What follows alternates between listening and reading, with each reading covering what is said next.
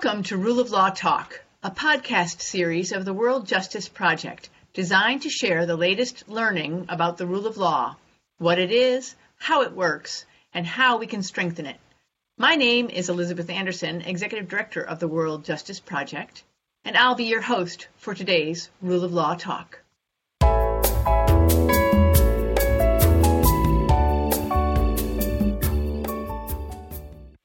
Topic for today's Rule of Law Talk is the recently launched 2020 World Justice Project Rule of Law Index. Our organization's annual study of the state of the rule of law around the world.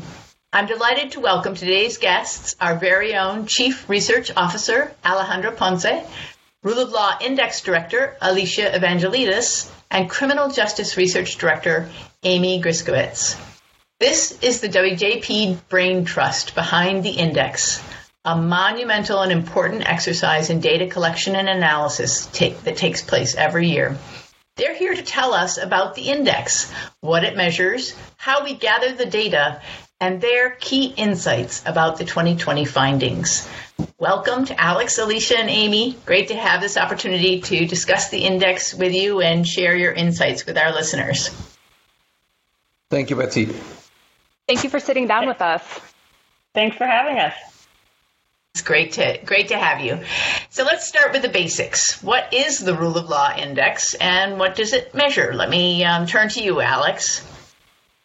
Thank you, Betsy. Uh, well, the, the Rule of Law Index is a quantitative tool to measure adherence to the rule of law in practice around the world. It is a thermometer, if you want, uh, of the rule of law around the world. As you can imagine, measuring the rule of law, it's complex. The rule of law has many aspects, has many different manifestations, and as a result, in order to measure it, we need to measure all these different aspects and all these different manifestations of the rule of law. And that's what the index does. So the index looks at a set of outcomes uh, that rule of law societies want to achieve and ask questions to the public and to experts about what the situation in the country is in practice. So, thinking about those factors or manifestations, um, we organize them in eight uh, dimensions or factors, which are constraints on government power, absence of corruption, open government, fundamental rights, order and security, regulatory enforcement, civil justice, and criminal justice. Each one of these dimensions, we disaggregate them further into sub factors or sub indicators. For example, when we talk about open government, we measure whether in the country the laws are publicized or whether people have access to information or whether they have access to complaint mechanisms. Uh, or in the same way, when we talk about civil justice, we measure whether people effectively have access to civil justice, whether uh, they don't have to pay bribes, or whether the processes are uh, efficient and enforcement is effective, and so on. So overall, we uh, try to measure comprehensively uh, the rule of law in each one of the countries. We have done over the years exercises to um, validate the questions, the indicators so that they apply to different societies, that we can measure them uh, in different countries with le- different levels of development and so on. This exercise, we have been doing it for several years already. This is the 10th, uh, the 11th year that we have been doing this. And uh, right now we have 128 countries included in the latest edition that we published a few weeks ago. Great. So maybe can you describe a little bit more about how you went about identifying those eight factors? How did you define the rule of law in, in those eight categories? So the eight factors essentially measure two broad concepts that have been around in political science for a long time. The first one is whether the law imposes limits on the exercise of authority. So these are the basic conceptions of the of the rule of law that the government is bound by law. And that is captured in the first four factors, which have to do with uh, checks and balances or limits on government power that essentially look at legislative review, judicial independence, independent audit, fair elections, and so on. Uh, we also include aspects such as absence of corruption or open government, uh, and finally, just fundamental rights, considering that the government doesn't use the, the authority against its citizens. Uh, the second component measures whether, in fact, the state imposes limits on the actions that people can do um, uh, on their daily basis, on one hand, and that effectively actually um, fulfills its duties towards its citizens. So that's something basic that every state in the world has to do. And those factors are order and security in every country in the world. States have to provide order and security to its citizens. It provides, it includes regulatory enforcement as well, so that the laws are effectively enforced for the public good. It includes as well civil justice and criminal justice, which essentially implies that the state provides uh, mechanisms so that people can solve disputes and redress grievances in an effective, accessible, and efficient manner. Okay, great. And the information that you use to build the rule of law index scores and rankings comes from uh, surveys, two different types of surveys uh, a household survey, as you mentioned, and an experts practitioner survey. Um, Alicia, let me start with you and ask you to tell us about that data collection, um, and in particular the household survey. What does that What does that look like? How do you do that? Sure. So the household survey we call our general population poll or the GPP. And like you said, it's one of the two main data sources that factors into the WJP Rule of Law Index. The GPP is administered to the general public, and the purpose of it is really to capture people's perceptions and experiences with the rule of law in their countries. Um, so we administer the survey about every two to three years in each country that we include in our index. And we typically conduct it either in person, so face to face interviews, or online. And what we'll do is we'll work with leading local polling companies in each country um, to, to conduct the survey. So we'll hire them to work with us and actually administer the survey in country for us. We typically poll about a thousand people in each country or jurisdiction for uh, for the household survey. Okay, great. And are they conducting the survey in English? How does that work? Yeah, that's a great question. So the survey is translated into local languages in each country, um, whatever the, the main local languages or the, the predominant local languages are. Um, we'll work with our polling partners to translate the, the survey into those languages so it's better um, understood by, by the general public. Oftentimes it will be administered in English as well, um, but in, in the vast majority of countries, we have at least one other language that the survey is translated into. Okay, and maybe give our listeners a sense of the kinds of questions or issues that you're asking ordinary citizens about. What are what are you probing on their experience of the rule of law? Sure. So some of the, the topics that we ask about are trust in different people or institutions. So that might be trust in the judiciary or trust in the legislature.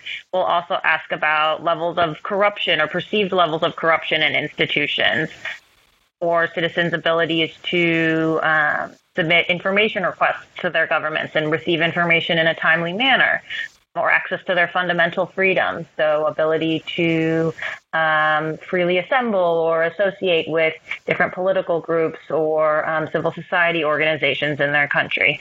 Um, essentially, access to fundamental freedoms is, is a big topic we cover as well. So that generates a real treasure trove of how not only what is the rule of law on the books, um, but how is it being experienced in everyday lives? It's, uh, terrific. So, uh, exactly. Amy, you complement we complement that uh, that household data with experts data.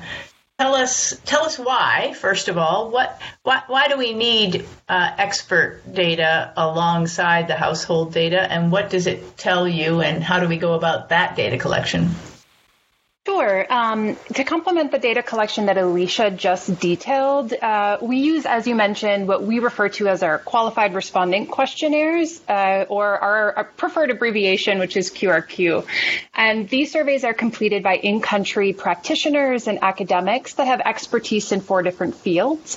We target um, people that have a good understanding of civil law in a particular country, uh, criminal and constitutional law, labor law, as well as public health. And the idea is that these QRQ surveys can explore topics that are a bit more technical than the topics that we cover in the household survey. You can ask someone walking down the street if they've had to pay a bribe to obtain medical care. But if you asked the average person that you ran into outside that has been arrested how long they would wait before they are officially charged, they'd have no idea or they'd be guessing. So these QRQ surveys are designed to supplement the information we collect from everyday people with information about institutions from people that are actually interacting with them on a daily basis. And how do you go about selecting your experts or your your qualified respondents? That's a great question. And I think it's one of the least understood parts of data collection for the Rule of Law Index. Over the years, our internal research team has actually built a database of practicing lawyers and academic experts around the world.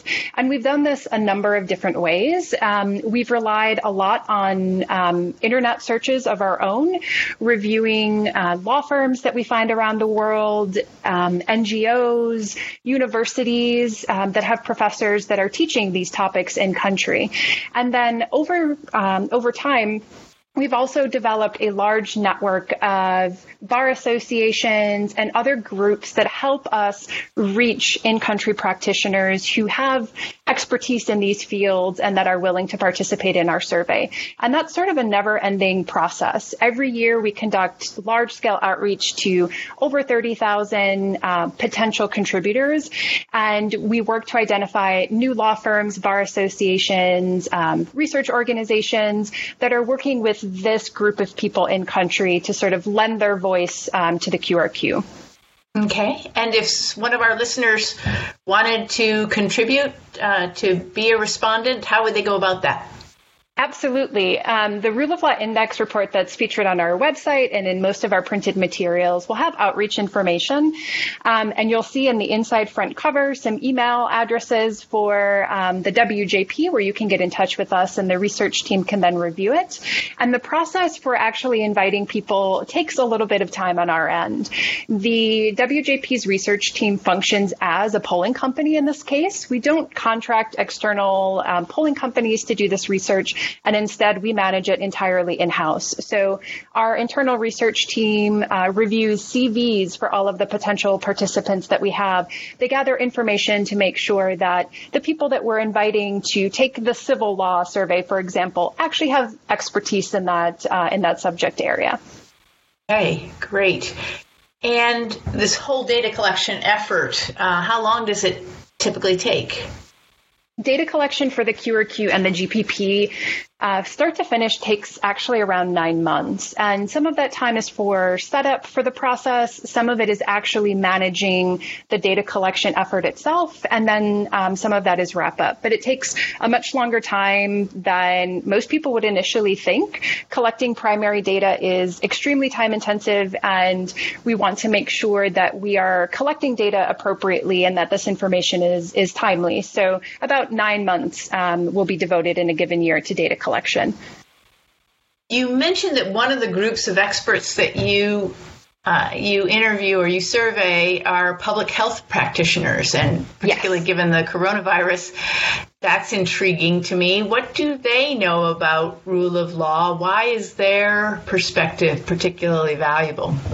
Absolutely. This is an interesting question. Um, every year when we invite public health practitioners to participate, we normally get this question a handful of times. Like, I am just um, a public health practitioner. I'm just a nurse in a hospital. Um, I don't think you meant to invite me. And the answer is that we did. Um, public health does actually matter for the rule of law. And when you look at the way that we build the index, um, as Alex mentioned, we're really focused on outcomes. So we don't care care as much about what's on the books. We want to know what actually happens in practice. And there are a lot of topics related to procurement and corruption that really mean that we need to talk to public health officials to get information about what happens in practice. So when we're talking about fundamental freedoms, one of the index factors, for example, um, a question that we may ask public health experts is if a sick person is seeking treatment for a particular ailment, um, are they at a disadvantage if they are an ethnic minority or if they're poor? Um, and those sort of questions. Really, public health experts are the group to answer those questions. Fascinating. I bet that's. Uh a treasure trove of uh, data that could be quite interesting in the context of the current crisis. Uh, Alicia, let me come back to you and uh, get your uh, take on the uh, process for translating all of those survey responses um, into scores and rankings. Um, so everybody everybody knows the the index, this published final product that ranks countries and assigns them each a score. You're gathering raw data in the form of answers to questions from households and from experts. How do you turn those answers to those questions into scores and rankings? Yeah, that's a great question. So, as you might imagine, many of our questions have different sets of responses. Uh, so, the first really important step that we need to take is to um, standardize all those responses. And what we do to do that is we assign numbers to each response that people give us in their surveys. Um, so that way, once all of the responses are numerical, we can aggregate them into scores for each subfactor, factor, and then an overall index score according to our conceptual framework. Um, if you want to get into the nitty gritty details of how we calculate the scores, you can find that on our website. Um, all of the formulas and for, for each of the factor, sub-factor, and, and overall scores are in what we call our variable map on our website. Okay, great. And then turning to the most recent report, the 2020 results, what are the broad trends that emerged in the data in this most recent report? Alicia? Yeah, so it was it was a pretty interesting year. So what we saw this year, well, there there are a couple things that I want to highlight. First, what we saw is that more countries declined than improved in our overall rule of law scores for a third year in a row. Um, and actually, a majority of those countries that deteriorated this year also declined in the previous year. So we're seeing kind of a persistent downward trend over the years. Um, these cl- declines were widespread. We saw them all over the world. In each region, a majority of countries actually fell backwards or slipped backwards or remained unchanged in their overall score since the previous year. Um, so it's, it's not just happening in, in one area of the world or one region, it's really happening everywhere. Um, so that's kind of a, an interesting thing. We're starting to see a, a worrying, a worrying trend, but um, an interesting trend nonetheless the, the particular areas um, within the rule of law. I wanted to highlight some of the areas within the index that um, saw the biggest declines. You know, as, mm-hmm. as, we've discussed, the index covers eight factors. Um, and so you might imagine that some factors improve in a given year and some factors decline. Um, so where we saw the biggest declines this year were in fundamental rights, um, which is factor four, constraints on government powers, which is factor one, and absence of corruption, which is factor two and over a five year five year time horizon, those are the three factors that also showed the largest declines. Alex, help us understand these trends that Alicia is describing. It sounds worrisome, but when we look at the scores and the changes year to year, often they're pretty small, just one or two percent uh, change in the score of any country in any given year. Does this mean that nothing is really changing, or are those small percentages actually significant? How do we how do we evaluate that? Good question, Betsy. Institutional variables usually change slowly over time, so this is not any different from other variables that are measured um, overall. An example that people may be familiar with is GDP or GDP per capita, for example. Uh, GDP or GDP per capita usually changes by 2%, 3%, which is small, but very significant if we think in terms of the, the sizes of, of economies. This is similar with the rule of law. So the important thing, perhaps, rather than looking at the change in one individual year, is the effect that it can have over the long term. So if these effects accumulate, then there can be significant changes in the institutional structure of countries um, that that we should pay attention to. Another thing to consider is that the rule of law is not uh, monolithic. So the rule of law has different components, and different components change at different rates. For example, civil justice or criminal justice change very slowly over time, and in some cases the changes are lower than 1%. But we have to consider that it's very difficult to change uh, the judiciaries or the judicial systems in countries. In contrast, if we think, for example, about other factors that have to do with legislative overview or fundamental rights, those change, those factors can change significantly from one year to the next. And this is something that we see in the index. In many cases, these dimensions move by much more than 1% in the range of 5%, 7%, or even 10% from one year to the next. And again, when we look at the effects of uh, over time, uh, we can see significant effects in these dimensions in the ranges of 25% over the period of four or five years. Great. That's really helpful context. Um, looking now at the 2020 results, I'm eager to get each of your kind of hot takes. What really jumps out at you as the most important or interesting result in this data, either globally or maybe it's with respect to a particular factor or region or country? Uh, Amy, can I put you on the spot first? What What's your hot take from the data Absolutely. in 2020? Absolutely. Um, globally, I think the key takeaway this year is really not only that there is this global decline in rule of law that we're seeing, but as Alicia mentioned, this decline is being seen in all regions of the world and across all levels of economic development. Um, this is really important and drives home the point that no country is immune to these rule of law challenges. Okay, really uh, important idea to keep in mind. Um, Alicia, let me turn to you. What's your favorite finding of the year? Well, I'd say probably one of the most interesting findings to me is the declines we're starting to see in Europe. So this year, about 50% of countries that we cover in Europe have declined um, between this year and last year in, in their overall rule of law score. So to put it in perspective, Europe is still the region with the strongest rule of law, and actually a majority of countries have experienced improvements in the last five years in their overall rule of law score. But like I said, we did see this year that half of the countries in Europe that we cover have declined in their overall score. So um, we might be starting to see a shift that I think is reflected in the news and media that, that we see coming out of Europe um, these days. So I thought that was something that is is a little bit different um, and might might be indicating a, a, change for the future. Interesting, and and that in many ways reinforces the point Amy was making that uh, no region or country is immune from rule of law challenges. We think of Europe as being a, a stronghold for the rule of law, and even there there are challenges. Uh, Alex, let me ask you, um, what are the most interesting or striking findings in this year's report? Uh, perhaps I, I, the most striking finding comes from looking at the detailed data. It is true that many countries have declined over the previous year, and many of them actually have declined over the last five years.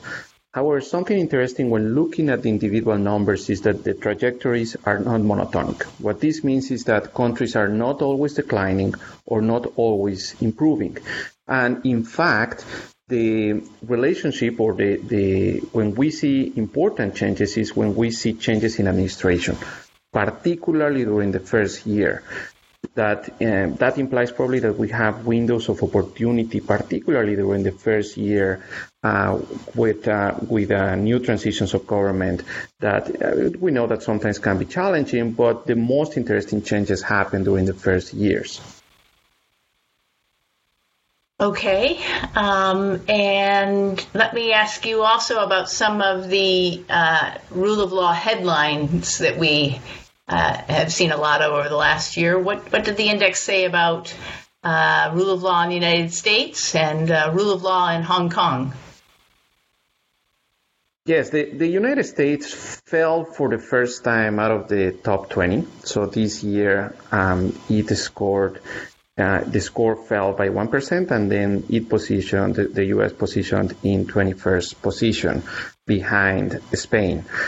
Um, so this is a significant trend that we have been seeing over the last few years, and this is mainly driven by changes in Factor One, which is limits uh, on government powers.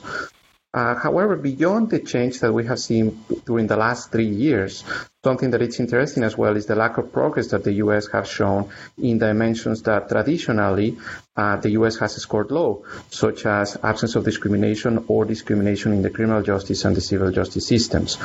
Now, turning to Hong Kong, uh, Hong Kong uh, scored relatively well, so Hong Kong uh, barely moved its position from the previous year. It saw only a decline of less than 1% and still displays a strong rule of law despite some of the protests um, that were um, driven mainly by the extradition bill of last year. So this is important because it uh, talks that despite these challenges, the institutional structure of Hong Kong is still robust.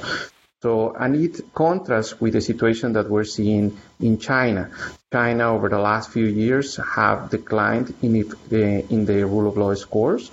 Right now, it is positioned in 88 position globally and has been uh, decreasing, particularly in factor one constraints on government power, where it places 123rd right now. So maybe a way to understand the protests in Hong Kong is is is less uh, a protest of the rule of law conditions in Hong Kong and more of a protest against the rule of law conditions on the mainland and concern about uh, uh, Hong Kong uh, rule of law uh, being affected by that uh, those conditions on the mainland. Absolutely. I think that's a very a very good way of, of putting it. It's about defending the rule of law situation in Hong Kong. Yeah. So let's, uh, as we as we wrap up here, um, help our listeners understand a little bit about the use of this data. Who uses it? Uh, who should use it? And how should they use it? Amy, can can you help us a little bit on that? Sure.